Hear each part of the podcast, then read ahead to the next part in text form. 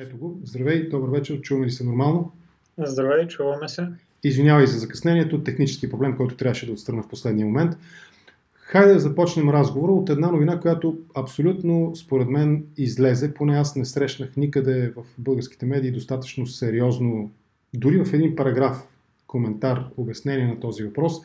Това, което вчера Тръмп написа в своя профил, за това, че Съединените щати ще вкарат организацията Антифа в списъка с терористичните а, организации на основата, доколкото аз разбирам, на така наречения патриотичен акт или патриотичния закон, който се занимава именно, разглежда именно, а, слага някаква рамка на противодействие на терористичните дейности. Доколко тази идея е реалистична според теб, доколко тя е възможна от правна гледна точка, Разбира се, отчитам факта, че и двамата живеем в България, но все пак мисля, че ти имаш повече познания от мен в тази област. Та за какво става дума? А, имате предвид, че Тръмп и в момента има всички необходими средства да противодейства на Антифа, да. дори без да обявява за терористична органи... организация. Всъщност, някои от критиките, като изключим чисто риторичните политически критики, които са доста несъстоятелни, чисто правната критика е наистина, че той няма как да обяви антифа за терористична организация. В Patriot Act има дефиниция на това какво е а, вътрешен тероризъм, доместик тероризъм, okay. който е буквално същото като международния, просто а, няма финансиране от друга държава. А, има една особеност обаче, че а, за разлика от а, българския наказателен кодекс, в който тероризма е обстоятелство, което а, може да отежни обстоятелствата при извършено престъпление. А в, в американските федерални закони няма такова нещо. Тоест, ако а, имаме случай на вътрешен тероризъм, всъщност това лице се съди по някакво друго престъпление. При нас е еквивалентно, просто си е разписано, че при определени условия, да кажем убийство, се счита за акт на тероризъм и това а, води до по-висока присъда. Докато в САЩ просто ще се съди някой за убийство. А, и всъщност а, чисто правно няма такъв списък в САЩ а, и федералното правителство няма такива средства да впише някаква организация като терористична. Поне това е моето разбиране, без да съм а, особено задълбочен а, експерт в а, американското наказателно право. Но това, което Тръмп може да направи е да а, третира антифа като просто а, организирана престъпна група. А, и всъщност имаше такива критики, че Антифа е децентрализирана организация, че то не е мафията, няма как да се противодейства, което не е вярно, тъй като в момента повечето наркоорганизации, повечето така по-големи престъпни организации в някакъв степен са децентрализирани. Да, изпреварваш. Правителство има всички средства да противодейства на антипа. Единствено слагането в някакъв списък всъщност е подробност, която е по-скоро за PR нужди, отколкото за някакви реални нужди по правоприлагането. Изпреварваш малко въпроса ми. А, тази децентрализация, тя не може и да бъде направено сравнение или няма да бъде коректно с начина по който, пак казвам, поне от популярната литература, от популярните медийни публикации и от филмите най-вече, виждаме за начина по който сякаш се преструктурираха в момента терористичните организации, класическите, за които, примерно радикалните исламистски организации, за които нали, знаем и следим техните изяви за щастие напоследък, мисля, че не е имало такъв ярък пример и нали, напоследък, но а, тяхната логика беше точно така децентрализация, малки клетки, спящи, които при нужда се събуждат, поставим се някаква задача и те самите клетки са така организирани, че едва ли не членовете на тези клетки трудно могат да идентифицират повече от максимум един човек от самата клетка. Тоест тази децентрализация същата ли е, която аз описах току-що или за нещо по-различно става дума? А, бих казал, че е доста по-проста, тъй като антифа членовете, нали, условно казано, последователите на това движение, те не са до сега преследвани като терористи и според мен е нямало защо. Тоест, не им се налага и да се крият, да минават дълбоко нелегално. Да се крият в такава да. степен. Тоест, такива членове, те най-вече чрез интернет общуват, и много лесно може да се намерят форумите, в които пишат, те буквално пишат в Reddit, нали, достъпно е за всеки да се види как се организират.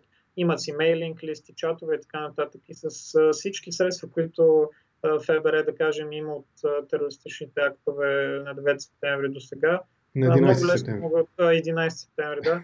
Той и онова беше терористичен акт, но това е друга. беше. Грешката е вярна в случай. Да. А, всъщност, федералните а, а, агенции имат всички средства да ги намерят тези хора. А, има критики за това, всъщност, изобщо да се обяви антифа за а, терористична организация и дори изобщо федералното правителство да има такава възможност, защото това много лесно ще даде още повече а, мегдан на агенциите всъщност да репресират гражданските свободи, което аз поделям до някъде виждане. Добре. А, да минем директно към събитията в момента в Штатите. Доколко ти би определил като справедливи или основателни твърденията? На практика нали, двете страни крайно лявото и крайно дясното се, взаимно се опрекват нали, в подклаждане, в участие в тези размирици, в тези грабежи, плечкосвания на магазини и така нататък.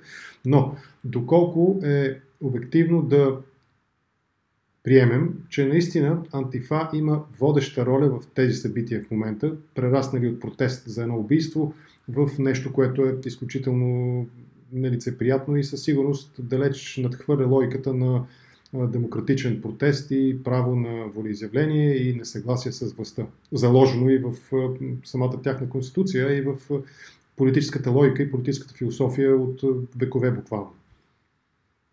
Това, което виждаме от Антифа още от преди да бъде избран Тръмп, е, че те са много активни във всякакви такива протести. В случая, доколко те са го подстрекали, не знам. Със сигурност на някои места клетки на антифа участват.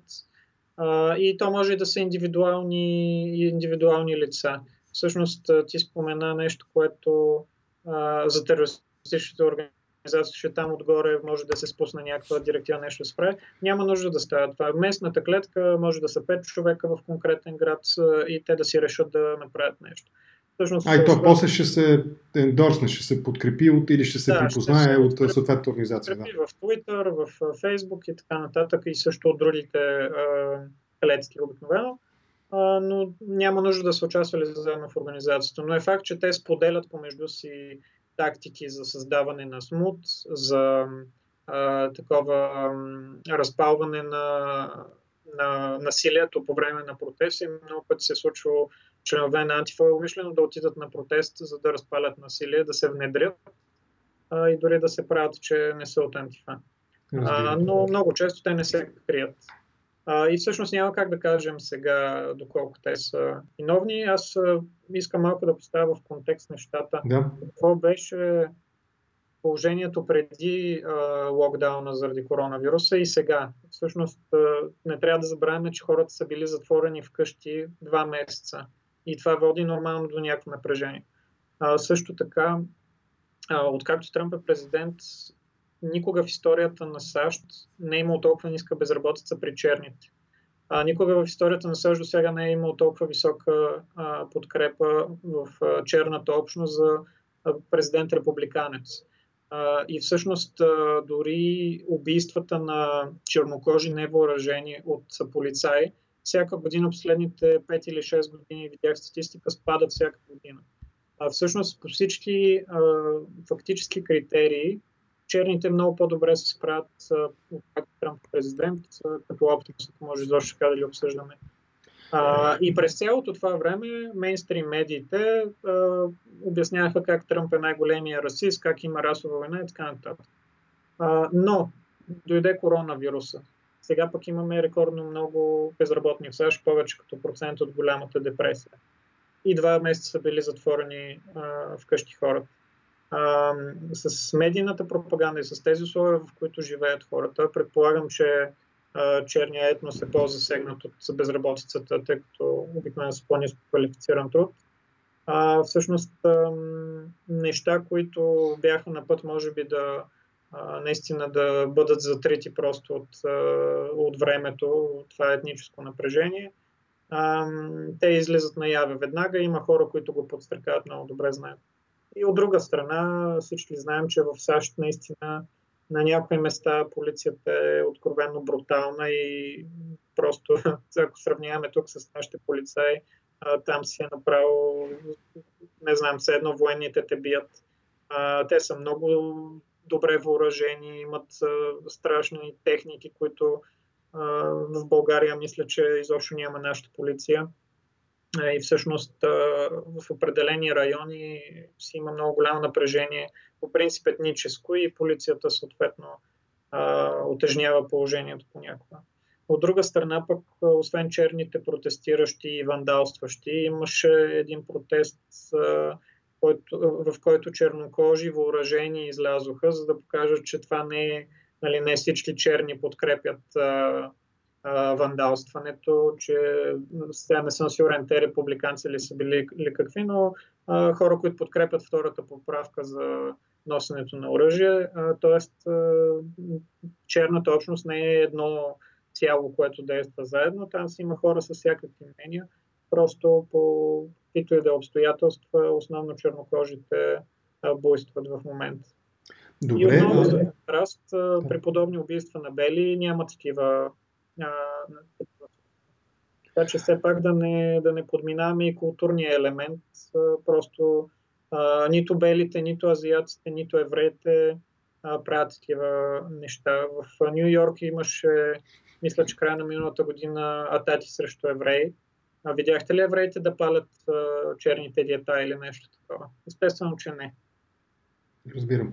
А, доколко малко ще се отклоня нали, от, от този въпрос с един външен, да го кажем така.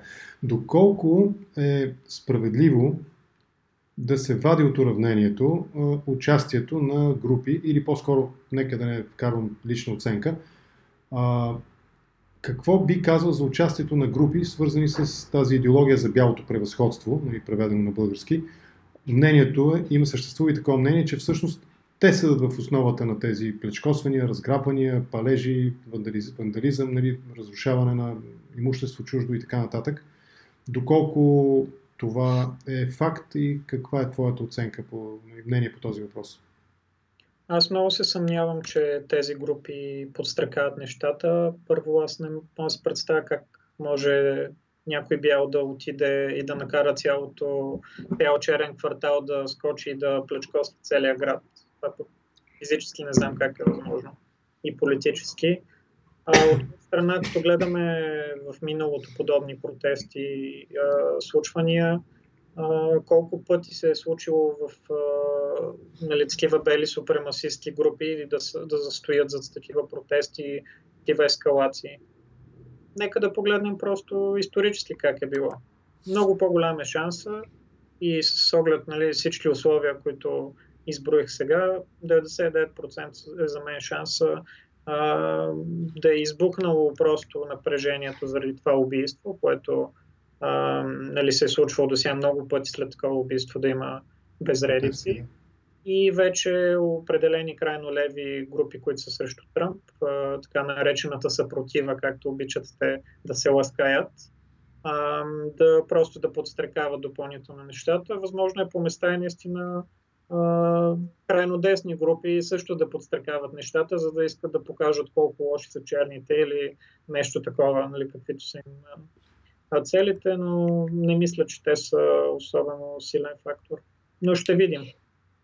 Добре, понеже следа и коментарите в момента, има една, може би към мен забележка, да наричаме нещата, субектите с истинските им имена. Антифаш, антифа са антифашистите, ама ако го кажем у нас, това води, това води до едни други асоциации. Хитрици са Андрешковците. това предполагам не е за нас двамата коментар, но аз съм съгласен с това, което Стоян Чонев пише в Фейсбук, пише това нещо. Факт е и мисля, че поне за нашата аудитория, моята и твоята, нали, хората, които следят тази тема, тази проблематика по принцип, е ясно, че антифа е съкръщение от антифашистска организация на практика. А, това, което ти каза за тези крайно леви, радикално леви опити и по-скоро да, действия, подстрекаващи а, този вид действия, тези, този вид безредици, Вчера, вчерашния контракоментар, с моя събеседник, една журналистка, която живее и работи в Чикаго в Штатите, обсъдихме частично този въпрос за политическата употреба. Ти сега каза някои думи в, този, в тази посока, но ми се иска да продължиш и да си развиеш мисълта. Има ли наистина политическа употреба на конкретното събитие, а, нали, протестите заради убийството на а, Джордж Флойд и ако има, как точно то се изразява?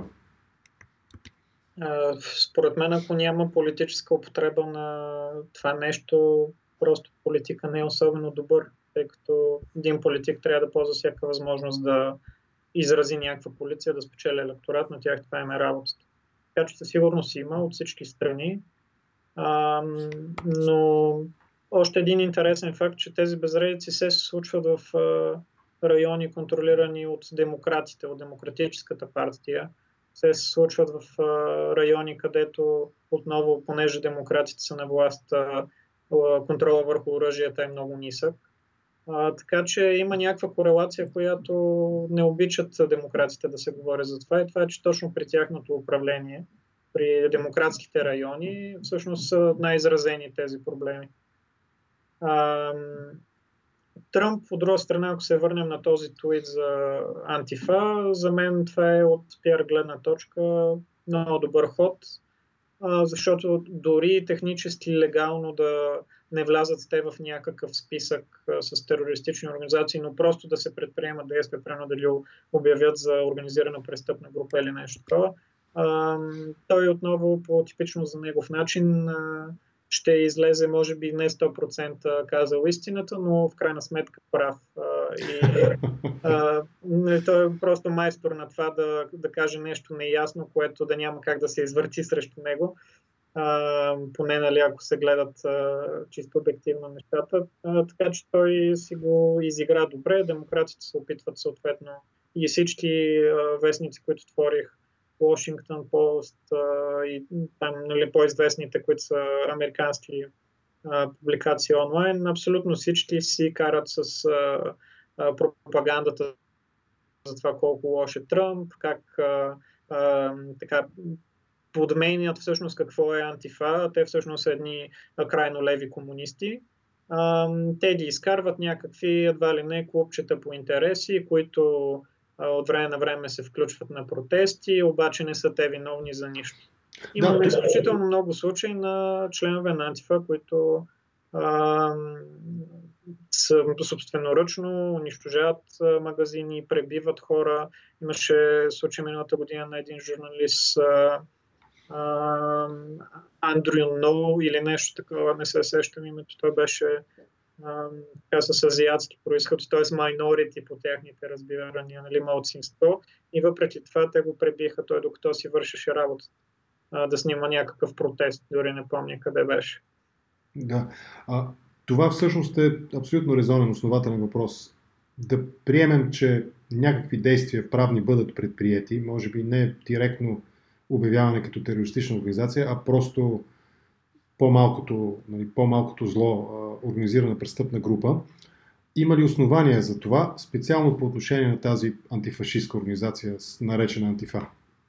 Доколкото това е изобщо организация, защото ти обясни, нали, че те са по-скоро децентрализирани и става дума за малки, малки клъстери, малки групички тук и там по места, но очевидно, ако имат силата да участват и да подстрекават, да така да провокират подобен род действия, очевидно не е безобидно. Та въпросът ми е наистина ли това е така и има ли основания за подобно класифициране? Въпреки, че те са децентрализирана организация и те си имат лидери. Първо, всяка местна организация си има лица, които са водещи, дори да се води неформално, че е лидер, винаги има водещи лица. Също така има определени документи, които а, се споделят между всички, те си имат някакъв автор, т.е. как да се подстрекават а, определени действия, а, кои са враговете, кои са приятели и така нататък. Тоест следват някакъв ноу-хау. Следват тази... някакъв ноу-хау, колкото и да е децентрализиран, все пак си имат такива неща, които се споделят и може да се проследи кой е техния автор.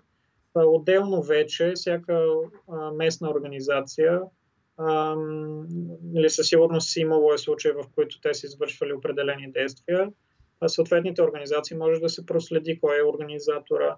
а, кой е подстрекавал, защото това също е а, престъпление по американското законодателство също. Тоест всички участвали в конкретните действия, които са по приготовление или към, или към извършване на тези престъпления абсолютно могат да се третират като организирана а, престъпна група или някаква такава престъпна организация. Да, форма на организиране престъпление. Да, някаква организирана престъпност. Със сигурност обаче не би било добре да кажем да се направи списък с всички, които някога, да кажем, са писали в някакъв форум на Антифа или нещо такова и всички масово да се арестуват. Със сигурност а, има много тинейджери, много студенти, които примерно са се прехласнали по това движение след една година, две им е дошло акъла. И те може нищо да не са правили. Може да са ходили на сбирки, може да са чели, да са образовали. А, нали, аз също съм чел такива материали от най-различни организации, като съм намирал в интернет. Чел съм, да кажем, на манифеста на Брейвик, още когато mm-hmm. извърши своя терористичен акт. Това не значи, че аз му споделям възгледите. Нали? Аз просто искам да видя Аз прочетох а, манифеста на този Юнабомбър, ако си спомняш, имаше преди да. доста години, този, който пращаше нали, в, бомб, в пакети бомби до разни институции. Беше ми интересно да прочита нали, неговата, неговия начин на мислене. Тоест, абсолютно съм съгласен с теб, че не просто всеки, който е проявил интерес професионално или чисто житейски ни да, да научи за какво става дума, би трябвало да попада под ударите. Има ни такъв интересен въпрос, с който ще отклоня малко разговора, за което се извинявам, но той е интересен. Димитър Василев във Фейсбук пише, случилите се палежи и безредици биха ли гарантирани прощавай, на републиканците победа и а, на Тръмп втори мандат? Имаш ли мнение по този въпрос? А, аз си мисля, че от политическа гледна точка, а, понеже за Тръмп един, една от основните точки за него беше економиката, а, сега няма да навлизам там в подробности, но той залагаше много на това, че економиката върви. Както казах, не само черните, но и другите малцинства също рекордно ниска безработица. Като цяло рекордно ниска безработица а, там а, търговските войни с Китай и с а, други различни контрагенти, но като цяло той економически се справяше поне на хартия добре. А, сега, когато му отпадна този кос, защото до изборите със сигурност няма да се възстанови економиката до същото ниво, а, той а, за мен е най-логичното нещо да се опита от всякакви други а, места да си набере подкрепа. Едно такова място, знаете, страха е най-добрият мобилизатор, едно от най-добрите а, средства за убеждаване. А, нормално е да се измислят някакви тия врагове, които се борят. Дали ще е антифа, дали ще е някой друг, който е зад тези палежи и така нататък. А, няма как Тръмп да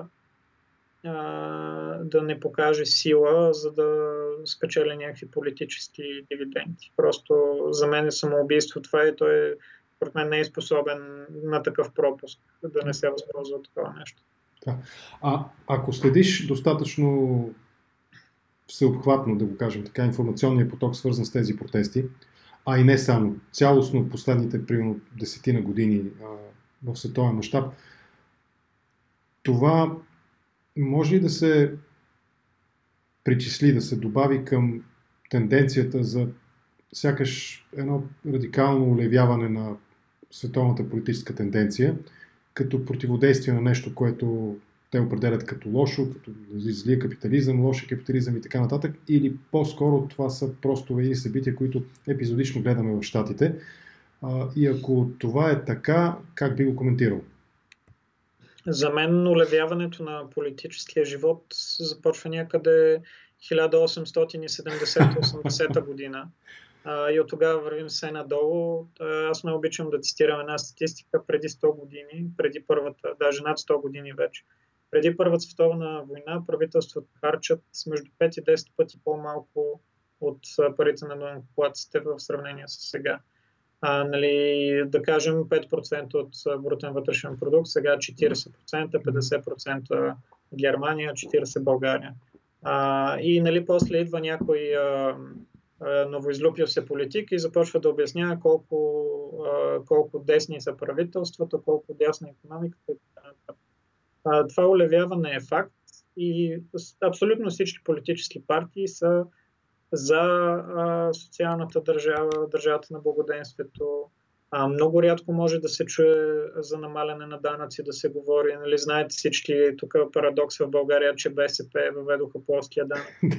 А, но дори в, а, дори в САЩ републиканците, които са уж партията на малкото правителство на малката държава, те по-скоро техните аргументи са да не вдигат толкова бързо данъците и да не увеличават толкова бързо държавния дълг, а не изобщо да го няма. Да, да стане плавен преход към по-високите данъци. Да. И всъщност всичко е на ниво риторика, но никой реално не намалява данъците, никой не реже а, много държавни агенции. Прословутия Роналд Рейган, който ще с Тачер стожера на дясното, а, при Рейган всъщност държавата се свива само първите една или две години, спорно е от управлението му. И след това отново се връщат на същите нива на регулации, на харчене. Знаете, той започва много харчене за отбрана. А, но дори само да гледаме регулациите в САЩ, до края на мандата на Рейган, те са се увеличили отново повече, отколкото той като е встъпил в офис. Може после да се говори, че това е някакъв десен политик. А, чисто економически, разбира се, говоря. И от друга страна, знаете, че за по-консервативните в социален аспект, там пък абсолютно никакви, никакво връщане назад няма. Насякъде, където са дадени права на хомосексуалистите да сключват брак, не са отменяни. А, да кажем, правото на аборт. Единствено в Полша се чуват някакви опити да се отнеме правото на аборт, но никъде в другия свят, където е прието това нещо, не се връща. Тоест, за някакъв такъв за някаква дясност в това отношение, ако приемем, че това е дясното, също не може да става дума. Абсолютно улевяване на политиката. Всички партии са в най-добрия случай центристи, от центъра наляво отиват. Да. А, конкретно събитията в момента в Штатите, следиш ли медийните интерпретации? Как се коментират, как се обясняват, как се анализират, какви използват ли се за някаква пропаганда и ако това е така, за каква? Медиите са пропаганда. Те са, мнение, така че разбира се. Да, okay, разбира. Медиите по принцип са пропагандата, да, това е целта.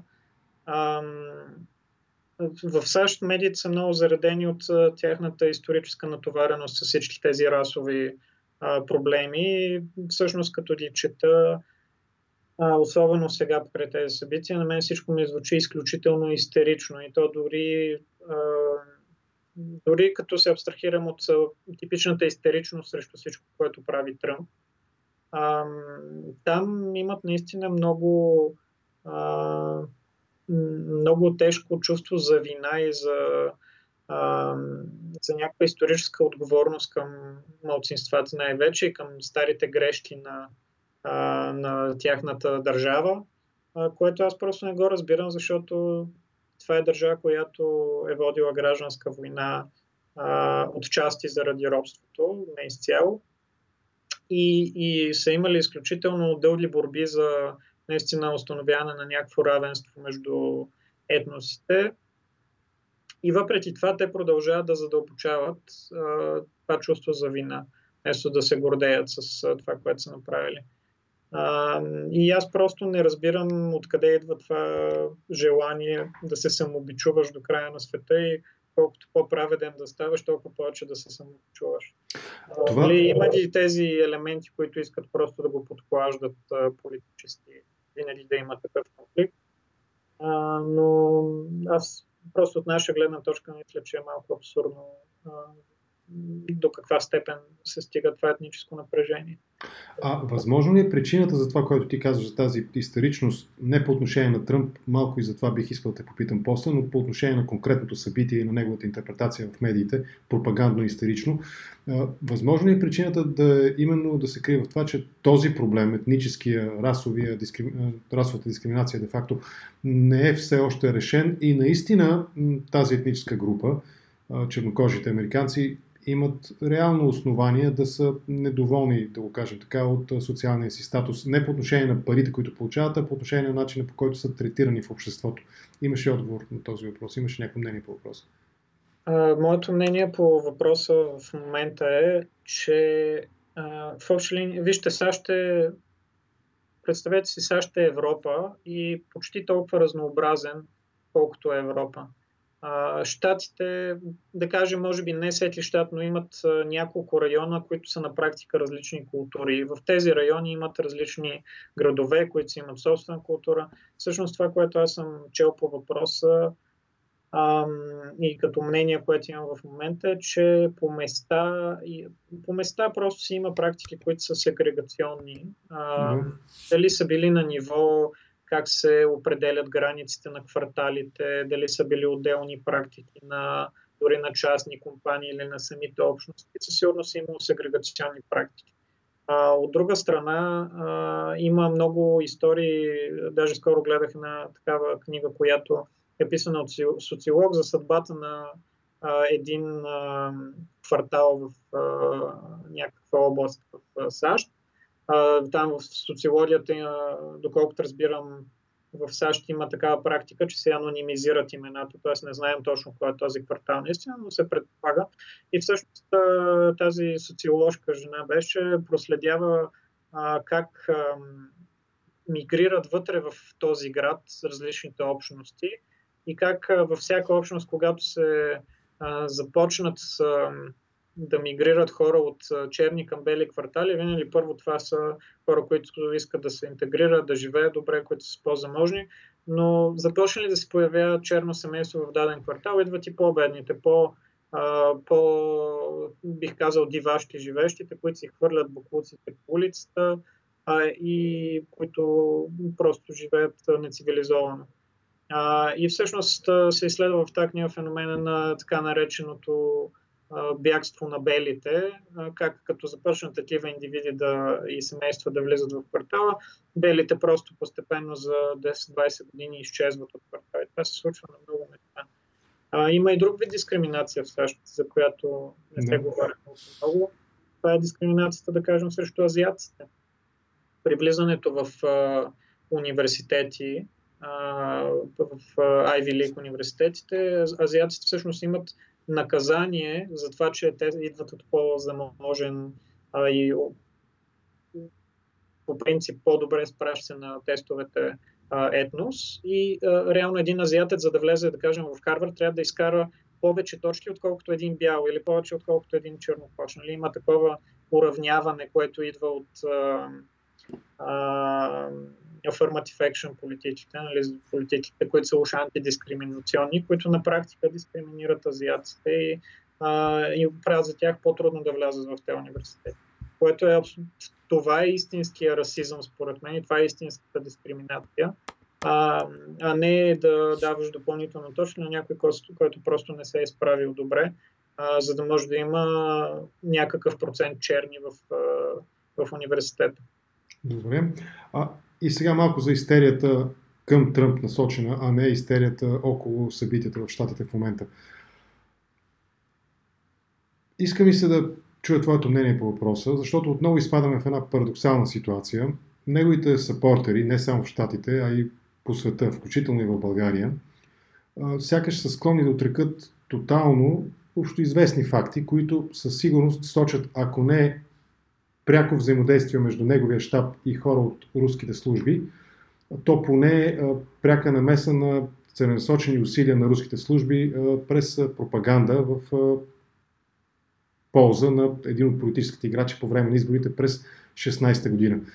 Това не е ли парадоксално именно на фона на това, че в България поне всички ние много добре знаем, независимо от това колко го приемаме и колко го отричаме нали, като а, реалност и като факт, руската намеса, руското влияние през директно политическо въздействие, примерно през партии, които са или този популярен израз ще използвам на хранилка, или през економическите проекти, които контролират съществена част от економиката на страната и така нататък. Тоест, това не е, не е ли един парадокс да отричаме нещо, което в България е очевидно и да твърдим, че няма такова нещо. Не говоря за теб и за мен, говоря принципно има такава група хора, които са на това мнение. Какъв е твой коментар по въпроса?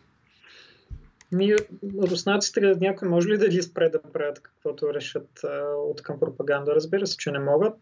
А, истерията идва от това, че в случая медийната пропагандна машина е по-скоро на страната на левите, на демократите.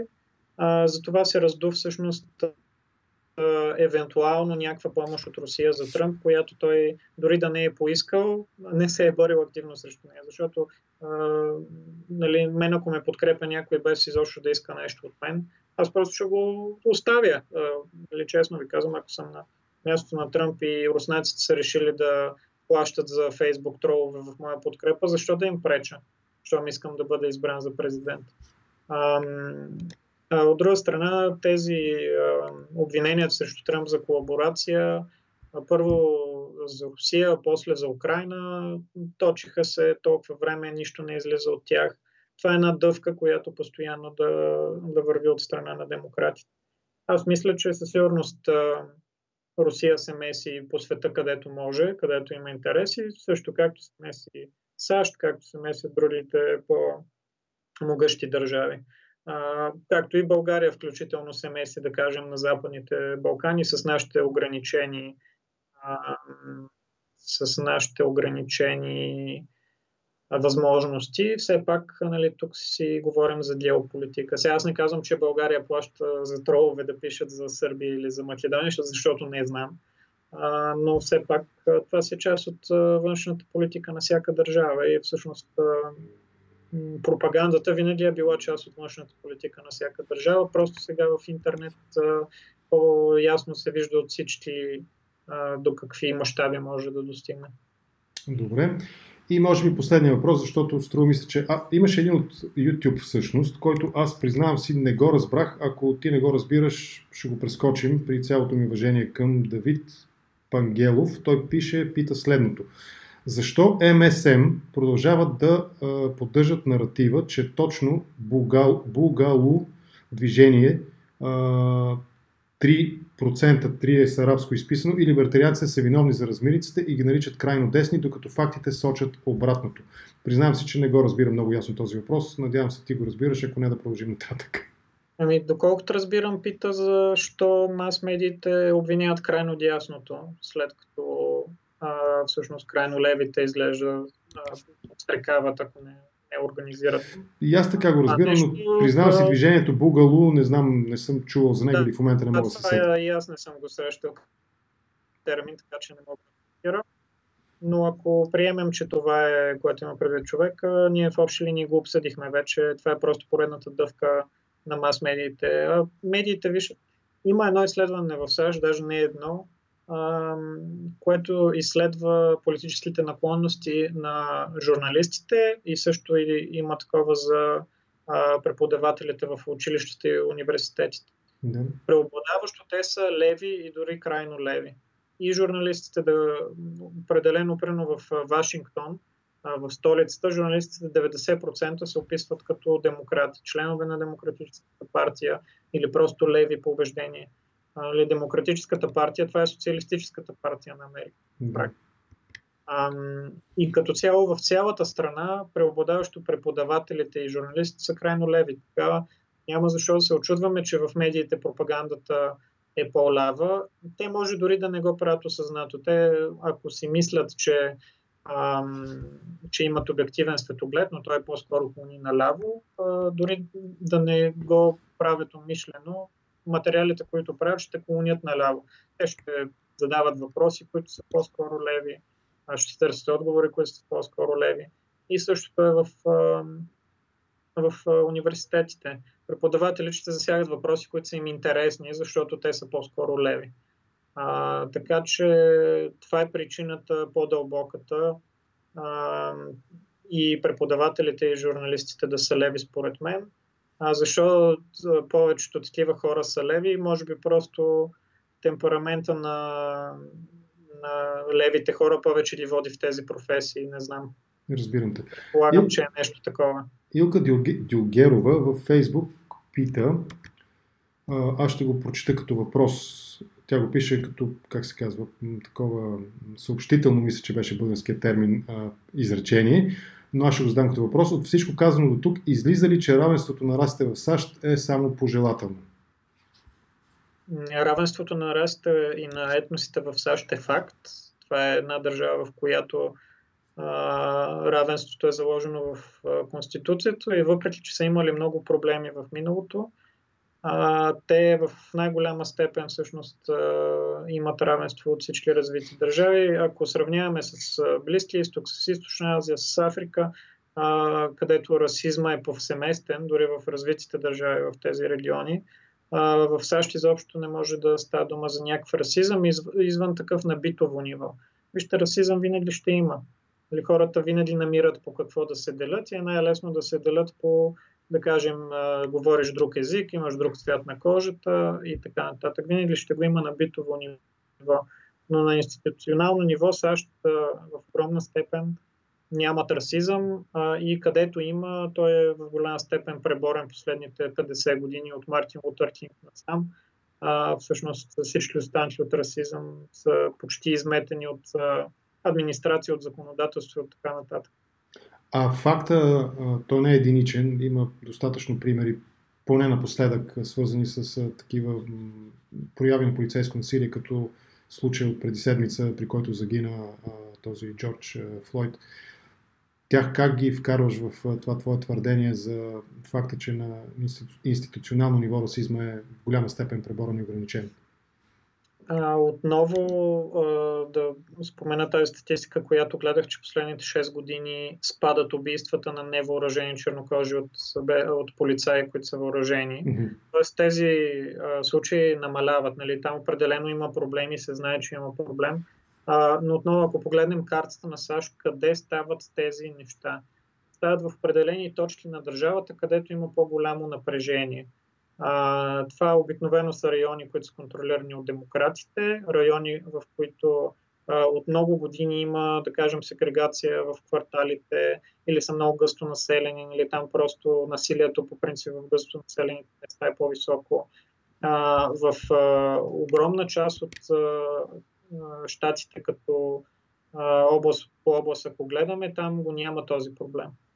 Добре. А, така че и всъщност има и много общности, в които а, има примери за това как а, и полицейските органи са се реформирали, направили се повече да общуват по-активно с черните общности, да кажем, и всъщност това напрежение е намаляло. Тоест има, вземат се мерки, просто няма как да стане а, дори за 10 години, понякога отнема поколения да се правят неща в най-тегавите райони. Така че това бих коментирал. Добре, и да приключим разговора с един въпрос. Ще скочим от щатите по същата тема, но в България. Ще се съгласиш с мен, ако а, кажа, твърдя, че сякаш така изглежда, че в България имаме много по-високо ниво на протестна култура, проистичащо от факта, че много по-сериозно уважаваме частната собственост, която е неприкосновена примерно 400 дни на протести в центъра на София, голяма част от които бяха многохилядни, с нали, доста сериозна тълпа от хора и нямаше, на мен не ми е известен нито един акт на някакво значимо вандализиране на някаква нали, на чужда собственост, на частна собственост. Вероятно имало някъде нещо, примерно щупен прозорец или нещо от рода, не съм сигурен дори такова нещо дали е имало. Докато в Штатите виждаме, че при всеки подобен протест се стига почти неминуемо и неизбежно до или плечкосване, или унищожаване, палежи и така нататък, или за това има някаква друга причина и с това ти предавам да приключим разговора. Ми аз също съм наблюдавал, че като цяло по-културно протича при нас събитията, но Българи не, не излиза да протестира за всичко. А, и като цяло обича да не го занимават а, и да си прави каквото нали, а, иска да си прави. Така че мисля, че да, има, не, има някаква културна особеност при нас, положителна според мен а, която води до това всъщност да не се стига до такива ексцесии. Дори футболните ни фенове са изключително културни. Между другото... А, ако... а те има, понякога имаше случаи, примерно да рушат трамваи, превозни средства, такива обществени превозни средства, но те наистина не, не са частна собственост. В смисъл, те пак са не, наши. По-скоро, да, аз по-скоро исках да контрастирам с това, да кажем, в Англия, когато са имали големите проблеми преди десетилетия с футболните клубове и в други западни държави, нека се поинтересуват хората до какви ексцесии също в Южна Америка се стига при борбите между адитлите и тези конфликти. Така че да. на фона на това българските адитли са си направо изключително културни организации и, и така да си седнеш да си пиеш бирата с тях. Да. Притеснително ли? тук наистина приключваме. Притеснително ли е факта, ако бъде потвърден, разбира се, че подобни събития има в момента, някъде го прочетох, но не можах да намеря източник, ако ти си намерил да го коментираме, ако не да приключим, в, в Канада, в Торонто. Видях, че в Торонто има протест. Там става дума за някаква жена, която е паднала от балкона си е починала, докато е имало в апартамента полицай, доколкото разбрах. А, и мисля, че протестиращите по-скоро яхат вълната, защото в а, Канада наистина е на либерална утопия и всъщност там няма чак такова напрежение в САЩ или поне не се проявява така. А така че според мен там много бързо ще а, отихнат нещата, дано да отихнат, защото разбира се не е хубаво да стига до такива ексцесии. Добре, благодаря ти много за, този разговор. Приятели, днес разговарям с Теодор Димокенчев, който, освен че е редактор и автор в консерватор, той е юрист по образование и експерт по предотвратяване на пране на пари и финансиране на тероризма. Теодоре, благодаря ти за този разговор. Благодаря бъди здрав, бъди здрав и сега ще те изключа от стрима. Моля те прекъсни едно, едностранно връзката. Аз ще остана още минута-две след теб, за да обобща и да приключа днешния епизод на Контракоментар. Благодаря ти, лека вечер. Лека.